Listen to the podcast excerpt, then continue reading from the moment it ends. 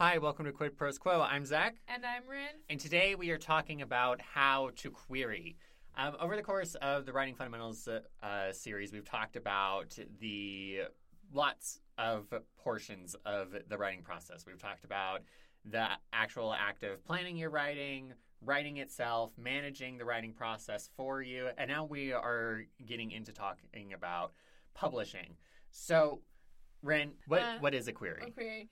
So it's a it's a letter asking an agent to represent you. It, it usually has a short pitch, your word count, your comp titles, and we'll go over comp titles in a sec, and a two to three paragraph synopsis of your book. You have a short biography at the end of your query, and include you include any writing credentials if you have any. We've talked about comp titles on the podcast before, but if this is your first episode, a comp title is a, like short for comparison title, I believe. Mm-hmm. and it basically is like, oh, here's what my book is like, and you don't want comp titles like too big. Like you should never compare yourself to like Harry Potter, Nope, that is a no go. That is a Yeah. non-starter. um, which makes my magical school project much harder. I don't have any comp titles that. I just realized. But like for example, my witch's blood project uh, that I'm querying right now, I say it's what happens when Margaret Owen's, the Merciful Crow, meets Adrienne Tooley's Sweet and Bitter Magic, and those are both like witches and like blood magic, and uh, like that's like what my book is. So comp titles should be relevant to your book, and you need two of them generally. Yes. Uh, another rule to think about when you're looking for comp titles is that you're looking for things that have been published within the last three-ish years. I've read varying varying year counts where it's like it should be in the last year. No, in the last three years. In the last five years. So three years plus or minus two, I guess. Yeah. Um, the more recent is probably the better, but not super duper recent because the reason that agents want to see a comp title is to see what the potential market is for your book. So if you have super recent comp titles, the numbers are still rolling in for that book. So it's not as helpful as something that's been around for three to five years where you actually have the data and it's not so old that it is no longer relevant, quote unquote. Absolutely. Another thing to have on hand when you're querying are full synopses of your book, and these have different lengths, like different agents will ask for different lengths. And also, this shouldn't be hard because your book should be finished, but like the first like five chapters or so of your book should be Mhm. pretty polished and ready to go. Mm-hmm. Um, and these are just like additional things agents will ask for you. They'll say a query letter and then like give me your first chapter, your first three chapters, your first five chapters, or 50 pages, whichever one is more or less. And again, agent specific. But for the synopses, I've heard general rules of like 300 words to a full page to 10 pages and like everywhere in between. Mm-hmm. So there's a lot of variation as far as what the entire query looks like. And the way that you find out what you're supposed to do for the query is by looking at the specific agent, where every agent is going to have a, a different style and a different um, different request as far as what the query package looks like for them. Yes, exactly. So let's move into how to find and research agents. We both use Query Tracker, and I use Manuscript Wishlist. I don't know if you Yep. started using I've used Manu- manus- I've used manuscript wish list. Okay, perfect. Um, Query Tracker is really cool. You just like put in your like genre. I haven't used Query Tracker in months. I can't remember what you do. And then Yeah, you you- designed it. Have you seen? I have not, but when I used it, they you would put in your genre, and then there were depending on if you were a premium user versus a non-premium user. Being a premium user is not expensive; it's like twenty five dollars per year. It's super cheap. Um, then you can go in and you can sort by like I just want U.S. agents, or I just want UK agents, or I think Canada's in there as well. Yeah. Um, you can create lists of uh, of agents that you don't want to submit to or that are not appropriate for this project. Um, there are lots of ways that you can customize uh, Query Tracker, and then Query Tracker will it logs all of your queries. So as long as you, if you get a yes, then you can go into Query Tracker, say yes, and then you have the list of all the other people that you've queried with, and you can go and let them know, hey, this has been accepted by such and such a person. Yes, and that's like one benefit of Query Tracker over Manuscript Wishlist. Mm-hmm. Because if you do only Manuscript wish Wishlist, you'll have to keep track with the spreadsheet, which I recommend doing anyways. Mm-hmm. Um, Backups are important. backups are so important. Um, because you don't want something to get lost and it, it's just a mess. Um, but manuscript wish list is almost like a blog for agents where they like go and put up like here's all my dream like titles and like my favorite books and they're like if he has sees like one of your comp titles on that author or that agent's page, you should probably query them. I Mhm. have one. She's actually an editor, and there are editors on Manuscript Wishlist too. Yes. And she only takes agented submissions, so I can't submit to her because I don't have an agent yet. But she's like, my dream acquisition is the next Sweet and Bitter Magic. And like I already said, that's one of my comp titles. I'm like, just give me an agent so I can send it to this editor because the editor will say, yes, I just need an agent. Send it to her. nice. So, yeah. Something else to keep in mind when you're researching agents is that a lot of them are on Twitter as of this writing. However, that may change in the near future. yeah. Um, but anything that you can do to follow them on social media and it kind of get a. First of all, it lets you see what they're up to, Mhm. and it can also let you know kind of what their character is. I know that when I've been going through going through and researching agents, there have been some agents where I've been like, "Mm, this is not going to like our personalities are too different, our values are too different, so I'm just not even going to bother.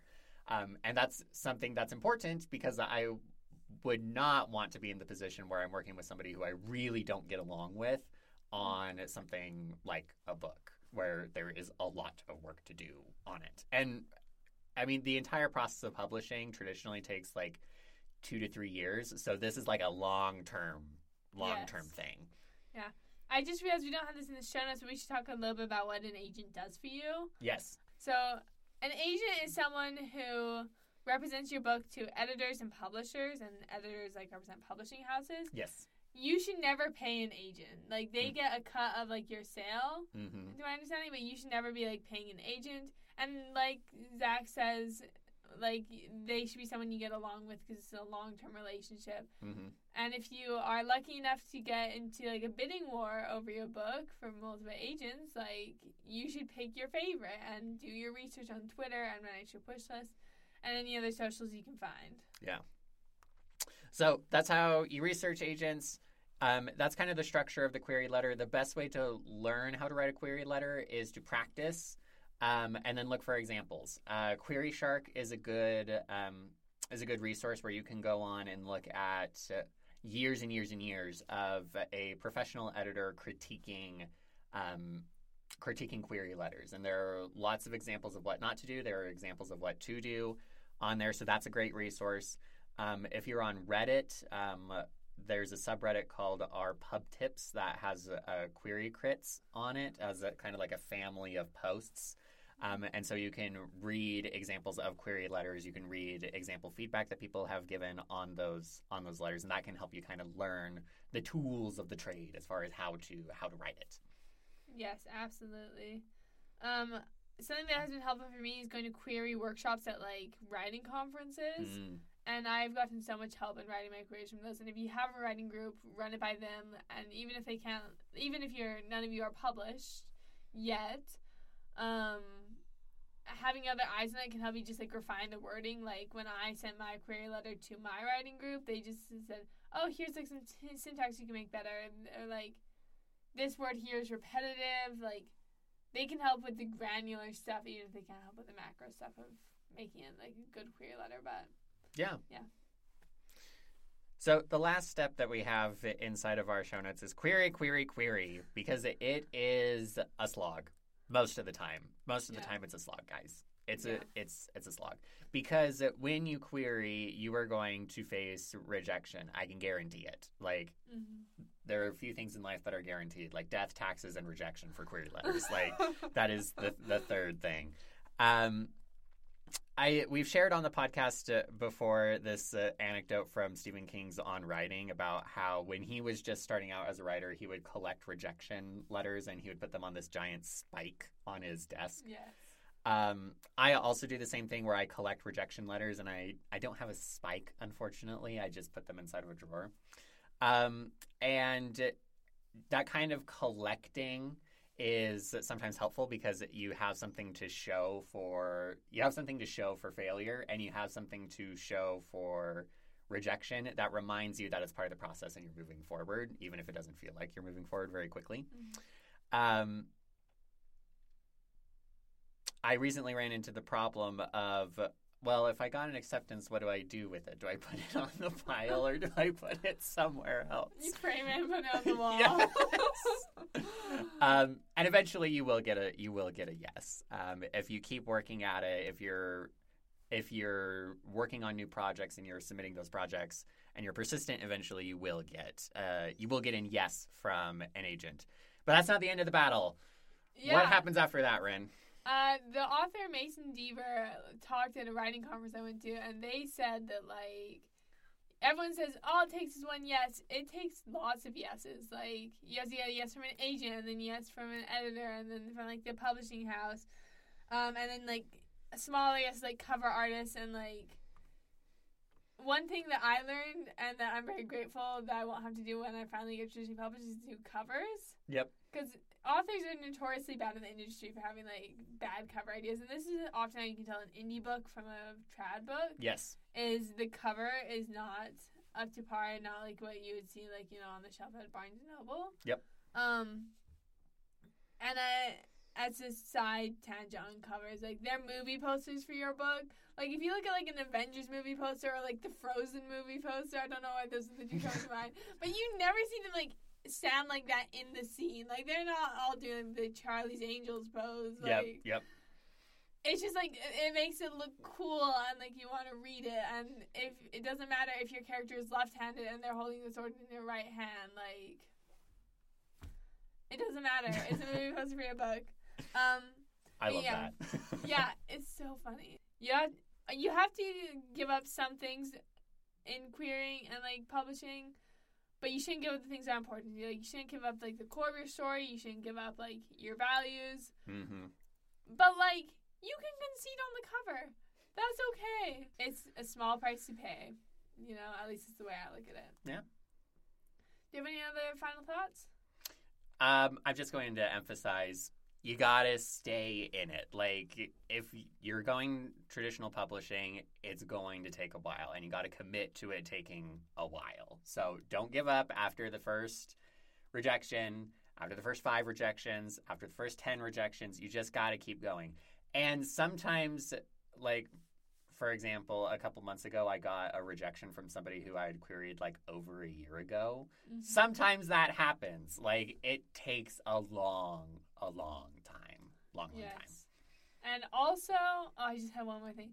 Oh, you can follow up with a query letter. We didn't mention this earlier. You can follow up with a query letter, but wait like six to twelve weeks is what I've heard hmm because they're busy. They're like already reading tons of stuff. hmm But it's also possible that your thing got lost in the inbox, and I hear only follow up once is what I've heard. Great. Cool. This has been Quid Pros Quo. Thank you so much for tuning in to our Writing Fundamentals series. Quid Pros Quo is hosted by DC Winters and CK Jensen. If you like this episode, be sure to leave us a rating. And if you'd like to contact us, you can email us at quidprosquo at gmail.com. For more episodes, check us out on Spotify, Apple Podcasts, or wherever else you get your podcasts.